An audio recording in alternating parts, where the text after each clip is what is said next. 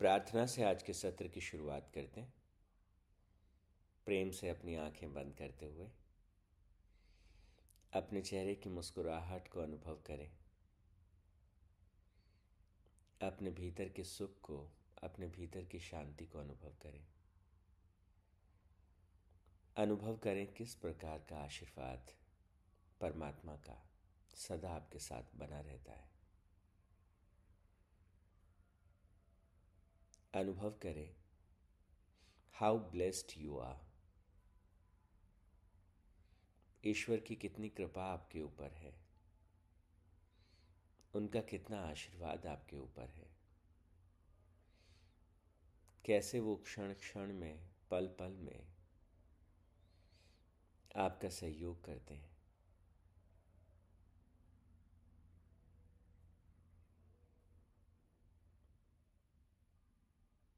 प्रार्थना करें कि हे परमात्मा जैसे आप मेरी मदद करते हैं जैसे आप मुझे मार्ग दिखाते हैं मैं भी दूसरों की मदद कर सकूँ, उनका मार्गदर्शन कर सकूँ।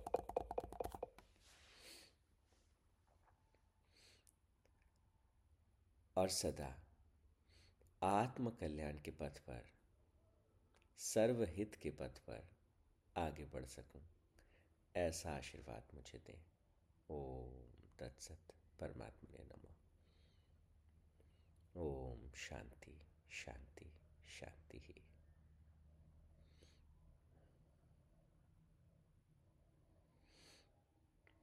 तो गीता जी के प्रमुख श्लोकों पर बात करते हुए अब तक हमने चौदह अध्याय पूरे किए। पंद्रहवें अध्याय के जो महत्वपूर्ण श्लोक हैं, उन पर आज हम थोड़ी सी बात करेंगे।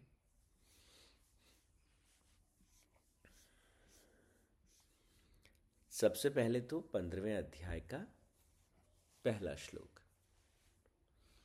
जहाँ भगवान कहते हैं, ऊर्ध्व मूल मध शाखा मश्वत्थम प्राउ रव्ययम छंदांसी यस्य पर्णानी यस्तम वेद से वेदवित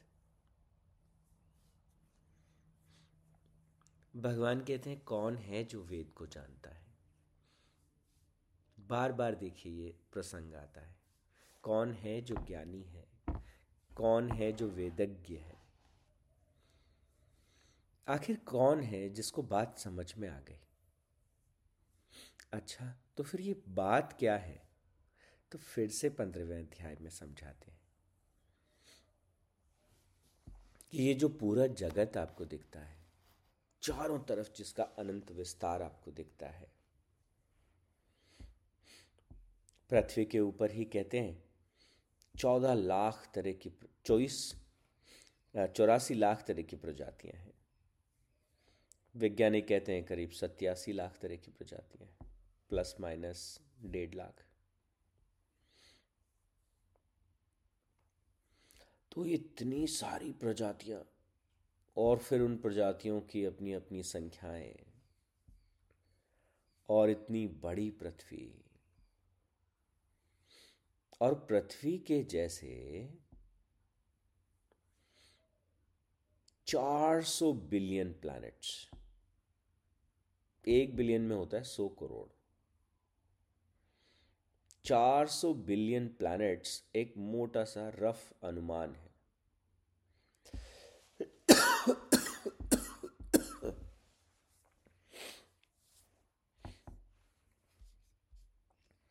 पता नहीं कितना अनंत विस्तार है इसका। तो भगवान कहते हैं, ये जो बहुत तरफ़ फैला हुआ, जो अस्तित्व है, जो संसार है, इस संसार का मूल कहाँ है? तो वो कहते संसार नीचे की तरफ़, चारों तरफ़ फैला है। सोचो, जैसे एक बड़ा सा पीपल का वृक्ष। उसकी जड़ें जो हैं वो ब्रह्म में है। ब्रह्म ही जिसका मूल है। ऊर्ध्व मूल मध्य शाखा और वो जो ब्रह्म इसका मूल है, जड़े जैसे दिखती नहीं, वृक्ष सामने दिखता है। जड़ें कितनी गहरी होती हैं कहाँ कहाँ तक जाती हैं, दिखाई नहीं देती। तो ठीक इसी प्रकार से जो ब्रह्म है, वो इसकी जड़ है, इसका मूल है। माया शक्ति से युक्त ब्रह्म। और अव्यक्त भी है, दिखता नहीं है। अव्यक्त माया शक्ति से युक्त ब्रह्म, जिसकी जड़ है।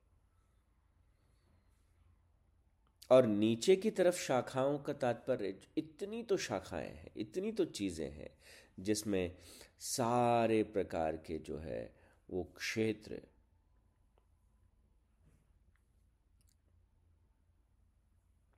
तो सारे तरफ़ फैला हुआ जो पदार्थ है, जो ऊर्जा है, जिसमें भौतिक पदार्थों के साथ साथ अगर थोड़ा सा सूक्ष्म स्तर पे भी देखें तो अहंकार वो सब चीज़ें, मन, विचार, भाव, भगवान कहते सब जो है वो संसार रूप। और कहा, ये ये जो वृक्ष है, इसको अश्वत्थ कहा, पीपल के वृक्ष के जैसा। और कहा कि एक क्षण भंगूर है। और ऐसे इस विशाल वृक्ष के जो पत्ते हैं, इसके जो पत्ते हैं, उन पत्तों को वेद का तो अब जरा एक बार थोड़ा सा इस बात को हम जान लें। इस अनंत ब्रह्मांड में, इस पूरे अस्तित्व में, जो कुछ भी है वो उस प्रब्रह्म से आता है, वो इसका मूल है। और वहाँ से शक्ति और सामर्थ्य लेके सब जो है, वो क्या करता है, अपने आप को मैनिफेस्ट करता है। और उस मैनिफेस्टेशन की प्रोसेस में भगवान कहते हैं कि अस्तित्व के साथ ही, जैसे वृक्ष के साथ पत्ते होते हैं, वैसे ये पूरा अस्तित्व जो है, वो अपने साथ ही अपने ज्ञान को लेके बढ़ता है। तो जो ज्ञान रूपी तरंगे हैं इस पूरे ब्रह्मांड में। जैसे पीपल के पत्ते होते हैं, वैसे ये जो पूरा अस्तित्व है। आप आप अभी एक रेडियो को ट्यून करिए, आपको रेडियो सुनाई देगा। तो क्या वो समाचार, वो न्यूज़ रेडियो के भीतर से प्रकट हो रही है? कि नहीं, वो तो पहले से ही यहाँ है वायुमंडल में। तो वायुमंडल में है तो उसको रेडियो ने कैसे सुना कि रेडियो ने वायुमंडल में जो उपस्थित है उसे पकड़ा और उसने उसको सुना दिया, ध्वनि में परिवर्तित कर दिया। जो ज्ञान है, जो जानने वाला है, जो समझने वाला, चाहे वो किसी भी प्रकार का ज्ञान है, चाहे वो विज्ञान की बात हो, चाहे वो इतिहास का ज्ञान हो, किसी भी प्रकार का ज्ञान, किसी भी प्रकार का विचार, किसी भी प्रकार का भाव। और कुछ विज्ञान तो कहते हैं, वैज्ञानिक तो कहते हैं कि इवन हमारी स्मृतियाँ जन्म जन्मांतर की स्मृतियाँ, सारी जो हैं, वो इस स्पेस में, ये हमारे आसपास जो सब है, वो सारा वहाँ रहता है। जो जानने योग्य है, वो विचारों के रूप में, तरंगों के रूप में, सब यहाँ रहता है। जब आवश्यकता होती है, हम उसे पकड़ लेते हैं। तो भगवान कहते हैं, जो ये जानता है, जो इस ज्ञान को, जैसे आज के युग में तो समझने के लिए आपको कुछ चाहिए तो आप इंटरनेट से सूचना को लेते हैं। तो एक वाईफाई जोन होता है, और वाईफाई से आपने इंटरनेट से कनेक्ट किया, इंटरनेट से कनेक्ट किया तो हर सूचना आपके पास उपलब्ध है। तो साधना एक तरह का वाईफाई राउट वाईफाई है। वो आपके चारों तरफ़ उस तरह की सकारात्मक ऊर्जा, उस तरह की कंस्ट्रक्टिव एनर्जी क्रिएट करता है। और वो एनर्जी जो है, वो ब्रह्मांड के साथ हमें एकाकार में मदद करती है।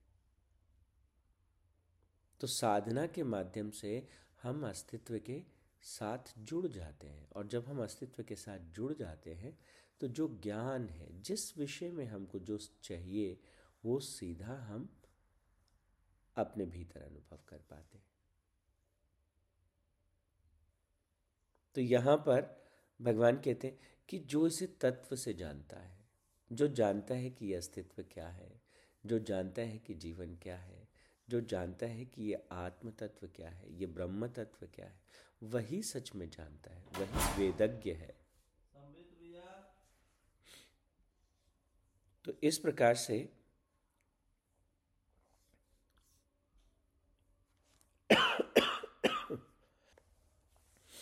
तो इसलिए पंद्रहवें अध्याय के पहले श्लोक में ये कहा। आगे देखिए, पंद्रहवें अध्याय के छठे श्लोक में। भगवान कहते हैं, न तदो भाष्यते सूर्यो, न शशांको न पावक।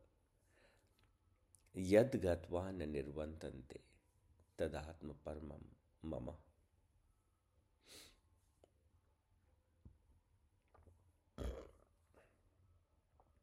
एक ऐसा लोक है, जहाँ ना तो सूर्य उसे प्रकाशित करता है, न चंद्रमा ही और ना ही अग्नि। और उस परम पद पर कोई जाके वापस नहीं लौटता। आप देखिए, सागर में लहरें उठती हैं और जब सागर में लहरें वापस विलीन हो जाती हैं तो कहाँ चली जाती हैं? कि सागर से उठी थी, सागर में मिल गई। तो सारा अस्तित्व जो है, उस ब्रह्म रूपी सागर में उठता है। और फिर धीरे से उसी में समा जाता है।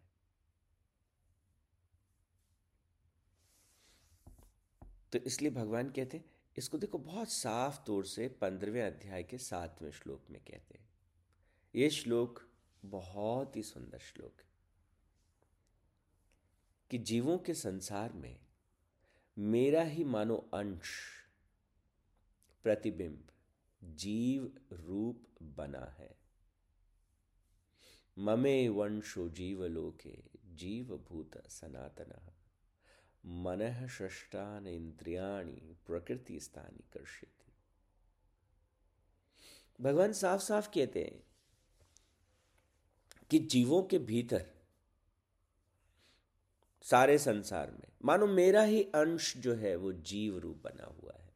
हम कहते ना कि हमारे भीतर वो जो जीव है, वो जो जीवन है, वो परमात्मा का ही अंश है।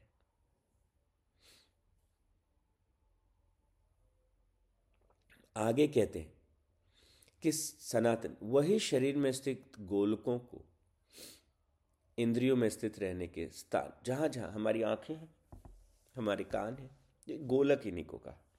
ये जो शरीर के जो गोलक हैं, इन शरीर के गोलकों को, गोलकों में जो इंद्रियाँ स्थित हैं, उन इंद्रियों को यही प्रकाशित करता है। मेरा ही अंश उन्हें शक्ति देता है, सुनने की शक्ति, महसूस करने की शक्ति, देखने की शक्ति, हर प्रकार की शक्ति वो उन्हें प्रदान करता है और कहते हैं इंद्रियों को और मन को। मन भी एक इंद्रिय है, छठी इंद्रिय से कहा गया। और जब देह छोड़ी जाती है मृत्यु काल में तो भगवान कहते हैं कि वो, जो जीव है, वो ले जाता है। वो जीव वापस जो है, वो उस ब्रह्म की ओर लौट जाता है। वो जो अंश है, वापस जाकर के और सागर में मिल जाता है।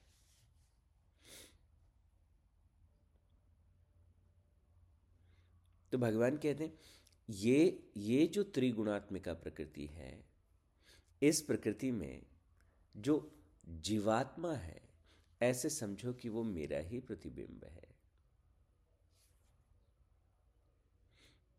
और फिर थोड़ा सा इसको एक्सप्लेन करते हैं दसवें श्लोक में, पंद्रहवें अध्याय के दसवें श्लोक में।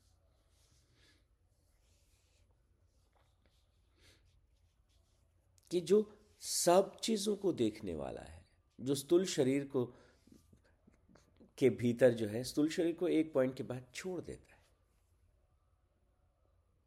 और सारे के सारे शरीर शरीर की इंद्रियाँ क्या कर रही हैं, किस तरह के भोगों को वो देख रही हैं, सुख आ रहा है, दुख आ रहा है, क्या हो रहा है, कैसे चल रहा है?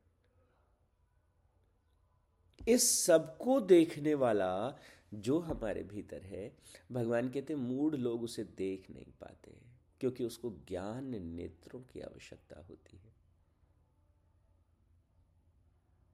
कितनी कमाल की बात कही पंद्रहवें अध्याय के दसवें श्लोक में। हमको शरीर में केवल शरीर दिखाई देता है। हमको शरीर के भीतर तृष्णाएँ दिखाई देती हैं, वासनाएँ दिखाई देती हैं। ये चाहिए, वो चाहिए, भगवान कहते, बहुत भटकाव हमको दिखाई देते। लेकिन जब ज्ञान के नेत्र खुल जाते हैं तो हम अपने भीतर ही उस जीव रूप में, जीवात्मा के रूप में, उस प्रब्रह्म को अनुभव करते हैं। या ऐसे समझिए, वो ही अपने आप को हमारे भीतर अनुभव क्योंकि अनुभव करने की शक्ति, देखने की शक्ति, महसूस करने की शक्ति, सारी शक्ति तो वही हमें देता है। तो भगवान कहते हैं कि ये जीवात्मा मानो कि मेरा ही अंश है और मेरा ही प्रतिबिंब है।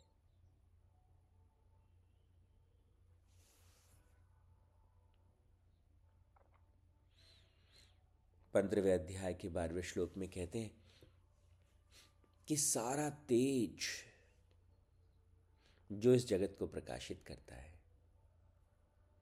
चाहे वो चंद्रमा में है, चाहे वो तेज सूर्य में है, चाहे वो तेज अग्नि में है, उस तेज को तू मेरा ही तेज जान। और कहते हैं, अग्नि को थोड़ा स्पष्ट करते हुए कहते हैं, चाहे वो जठरा अग्नि क्यों ना हो। पंद्रहवें अध्याय के चौदहवें श्लोक में कहते हैं कि वैश्वानर नामक अग्नि, जिसको जठराग्नि कहते हैं, वो शरीर के भीतर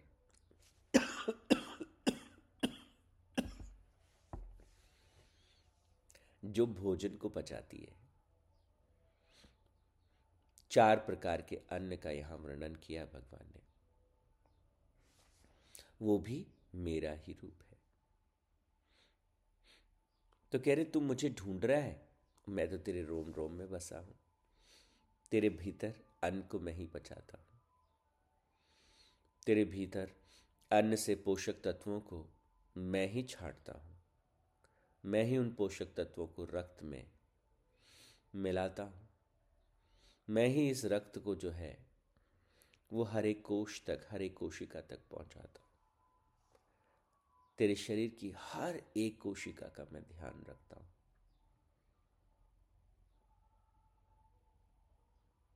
मेरा जो अंश मात्र तेरे भीतर है, उसी के सामर्थ्य से, उसी की शक्ति से ये तेरा शरीर चल रहा है।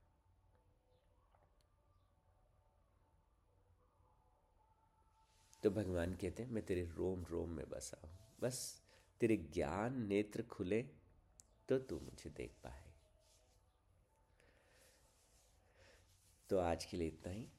कल हम थोड़ा सा और इसे जानने और समझने का प्रयास करेंगे। जीवन में उतारने का प्रयास करेंगे।